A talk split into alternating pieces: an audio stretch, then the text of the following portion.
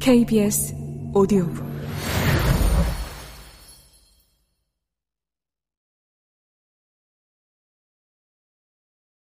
사람들이 당신은 작품을 보자마자 바로 평을 쓴다고 합니다. 극장에서 나오면 바로 무슨 일이 생겨도 세상이 무너져도 여기 와서 바로 평론을 쓴다. 이 부분도 잘못 전해진 이야기인가요? 작품을 보자마자 바로 무슨 일이 생겨도 세상이 무너져도. 제가 보니까 아무런 도움도 없이 빡빡하게 작업을 하시나 봅니다. 저는 이 좋은 친구가 같이 있어주지 않으면 단 한 줄도 못 씁니다. 술병을 보여준다. 이 친구는 내가 적당한 단어들을 찾아내는 걸 도와주죠. 뭔가를 찾는다. 못 찾으세요? 단어들? 와인 따는 거요. 볼로디아는 예측하지 못한 곳에서 와인 따기를 꺼내 스카르파에게 준다. 스카르파는 병을 따서 두 잔에 따르고 한 잔을 볼로디아에게 준다.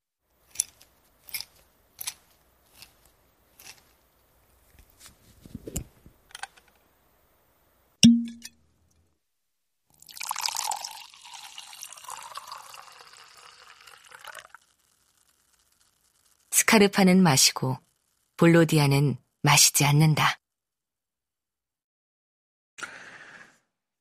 적당하게 와인에는 악마가 들어있거든요. 다리 힘이 빠지고 우리가 서로 치고받을 수도 있습니다. 그러면 신문에서 뭐라고 얘기할지 상상이 됩니까?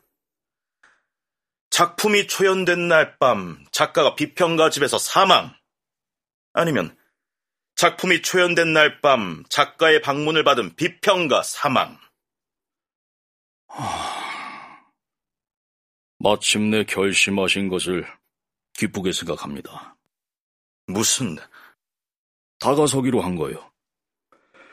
당신은 항상 나를 멀리해 왔습니다. 다른 비평가들은 연락되는 걸 피하죠.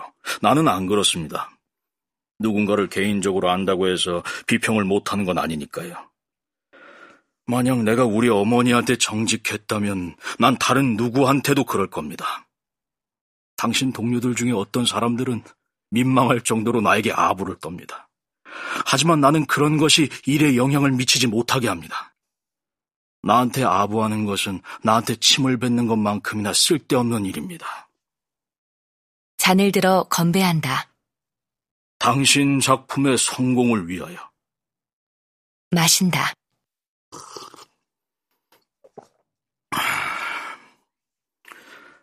예전에 어떤 작품이 처음으로 무대에 올라가는 날 밤이면 메트로폴 극장 감독은 막이 내릴 쯤에 우리 아버지한테 그 공연이 잘 될지 물었습니다.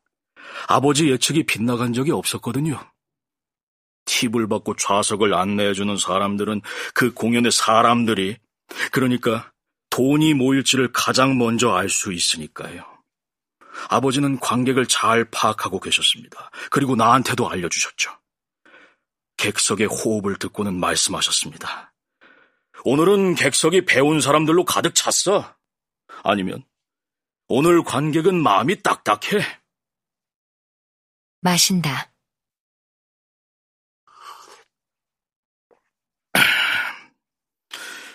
성공일 겁니다.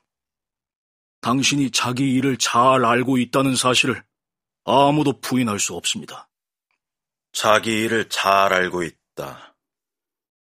칭찬인가요? 아니면 질책인가요? 내가 기계 다루는 법을 안다는 뜻입니까? 물론 당신은 기계 다루는 법을 알죠. 관객이 배우들과 연습한 것처럼 보였습니다. 웃어야 할 때 웃었고, 감동해야 할 때 감동했고, 아름다운 문장들의 박수를 보냈습니다. 당신 작품은 아름다운 문장들과 기발한 순간들로 가득 차 있습니다. 아, 그 결말 부분에서는 나부터 벌떡 일어나서 브라보라고 소리칠 뻔했습니다.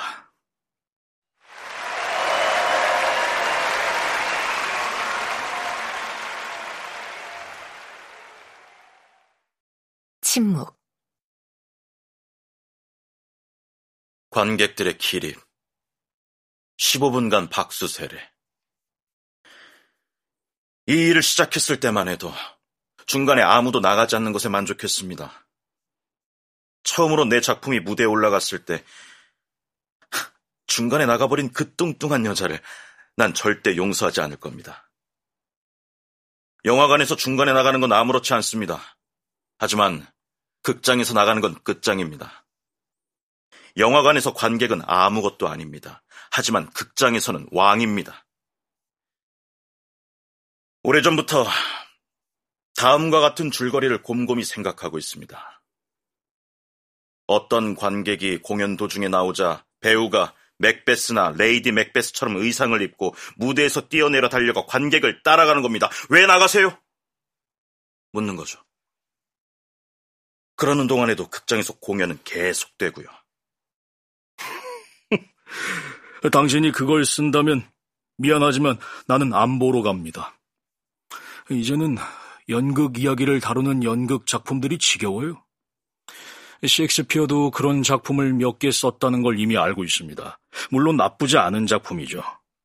하지만 일반적으로 연극에 관한 작품들은 연극을 만드는 사람들한테만 재미있어요.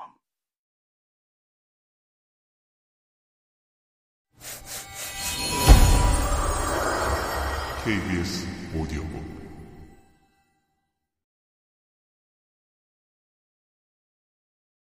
이 작품은 연극에 관한 작품이 아닐 겁니다. 명예에 대한 작품이 될 겁니다. 죽음으로 끝날 겁니다. 명예에 대한 작품은 죽음으로만 끝날 수 있죠. 침묵. 공연하는 동안 당신을 지켜봤습니다. 당신이 평론에 뭐라고 쓸지 추측하면서 당신 반응을 지켜봤습니다. 몇 시간만 기다리시면 됩니다. 내일 신문에 나올 겁니다. 12시에 편집실에서 나한테 전화가 올 겁니다. 평론을 불러달라고. 구식인 사람이라 구식으로 합니다. 막이 내리고 자정이 되면 전화가 울리고 볼로디아는 평론을 불러준다. 다음날 판 인쇄가 들어가는 마지막 시간이 자정이죠. 난 항상 시간에 맞춰서 옵니다. 하지만 어떤 때는 말로 전하기가 어려워요. 이번에는 금방 적당한 단어들을 찾을 거라 생각합니다. 당신이 날 방해하지만 않았어도 난 벌써 찾아냈을 겁니다. 당신이 가면 찾아낼 겁니다. 당신이 그 단어들을 쓰는 모습을 보고 싶습니다. 그걸 보려고 내가 여기 온 겁니다. 침묵. 당신이 초조해 하니까 내가 우쭐해지네요. 내 의견이 당신한테 중요하다는 게 마음에 들어요. 당신이 가장 먼저 알게 될 겁니다. 여기에다 번호를 적어요. 평론을 쓰면 당신한테 전화해서 읽어줄 것을 약속합니다. 당신 의견을 구하러 온 게 아니에요. 그건 내일 신문에서 볼 겁니다. 난 당신 평론을 읽고 싶지 않아요. 당신이 그걸 어떻게 쓰는지 보고 싶은 거예요. 그럼 저기 앉아서 내가 당신 작품에 대해 평론 쓰는 걸 보시든지요. 앉을 필요 없습니다. 침묵. 이 직업 때문에 난 특이한 체험을 하게 됐어요.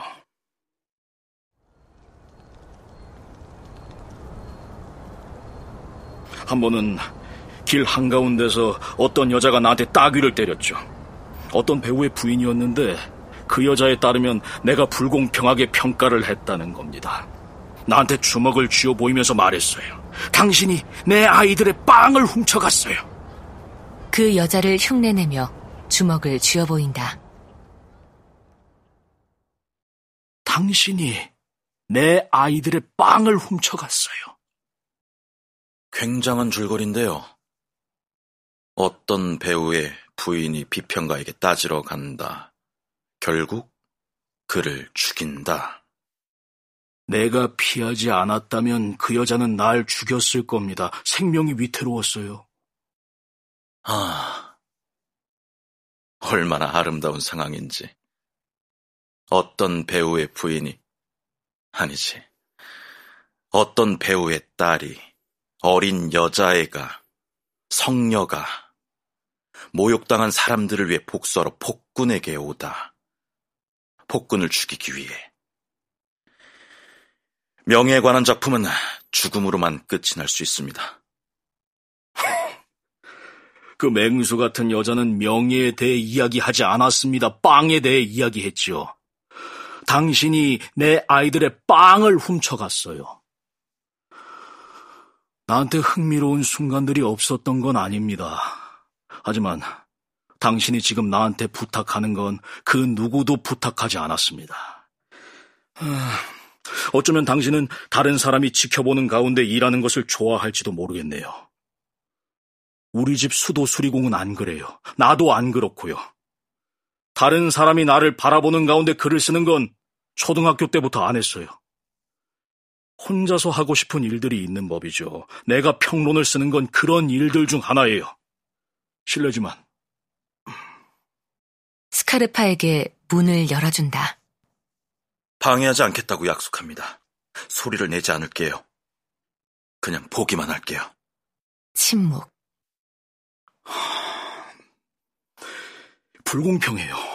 당신은 작품 쓰는 걸 나한테 안 보여줬지 않습니까? 당신이 부탁했나요? 침묵.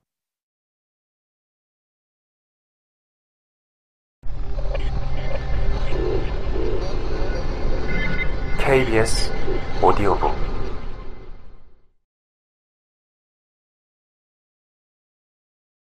볼로디아는 문을 닫고 책상 쪽으로 간다. 회계 장부 앞에 앉는다. 펜을 잡는다. 쓰려고 한다. 하지 않는다. 여러 번 거의 쓸 것 같았다. 하지만 끝내 하지 못한다. 어, 맙소사. 내가 얼마나 무례한 겁니까? 당신한테 아무것도 대접하지 않았네요. 어, 뭔가를 빨리 만들어 드릴 수 있습니다. 난 이 시간에는 야식을 하지 않아요. 좋은 연극은 내가 먹는 걸 잊게 하죠. 나쁜 연극은 내 입맛을 뺏어가고요. 오늘 밤 같은 공연을 보는 건 정신과 위장을 위한 짧은 휴식이지요. 사람들이 생각하는 것과는 반대로 난 매일 밤 아주 기분 좋은 상태로 극장에 갑니다.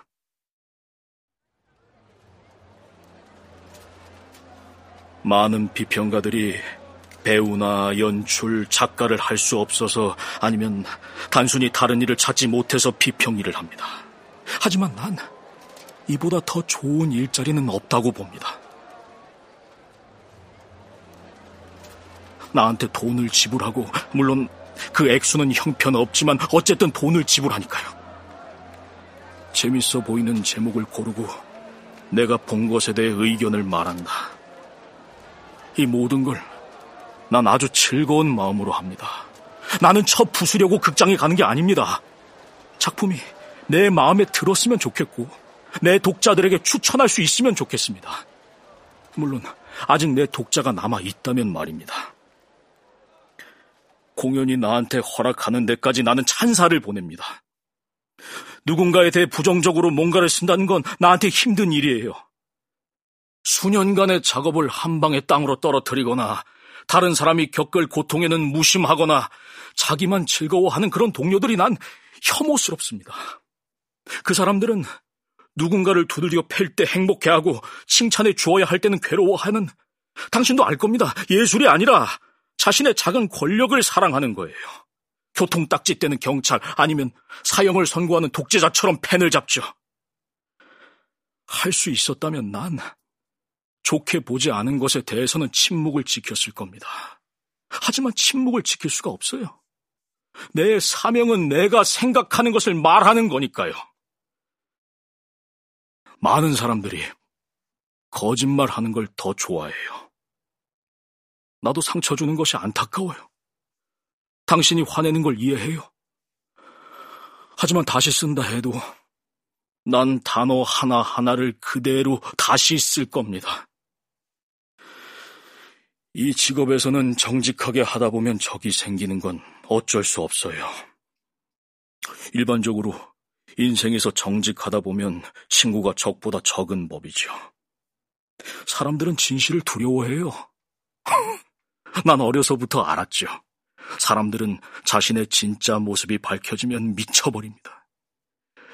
어려서부터 난 친구를 만들기가 어려웠어요.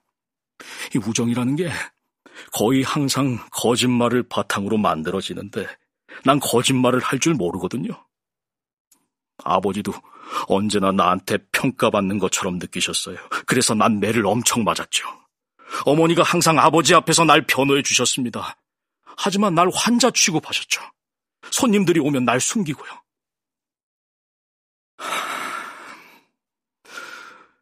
연극 바닥에서 친구가 없다는 게 나한테는 놀라운 일이 아니에요. 내 동료들 사이에도 마찬가지고요. 날 가장 안 좋아하는 사람들은 바로 다른 비평가들이에요.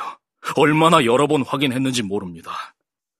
그 사람들이 칭찬하거나 비난한 공연들, 난 그걸 제자리로 돌려놓습니다. 비평가는 자기가 건 내기들로 판가름 나죠. 시간이 흐르면서 내가 옳다는 게 밝혀졌어요. 시간이 지나면 항상 내가 훌륭하다고 표시한 부분은 살아남고 내가 형편없다고 지적한 부분은 잊히지요. 침묵. 내 방법론. 그러니까 볼로디아의 비평론이 뭔지 압니까? 그걸 발견하는데 수년이 걸렸습니다. 우선 가장 중요한 것은 모든 의도를 포기하는 겁니다. 난 그 어떤 의도도 가지지 않은 상태로 극장에 들어갑니다. 아무것도 보여주려고 하지 않아요. 지지하고 싶지도 않고 공격하고 싶지도 않아요. 나, 내 생각, 그 모든 것을 길거리에 버려두고 들어갑니다.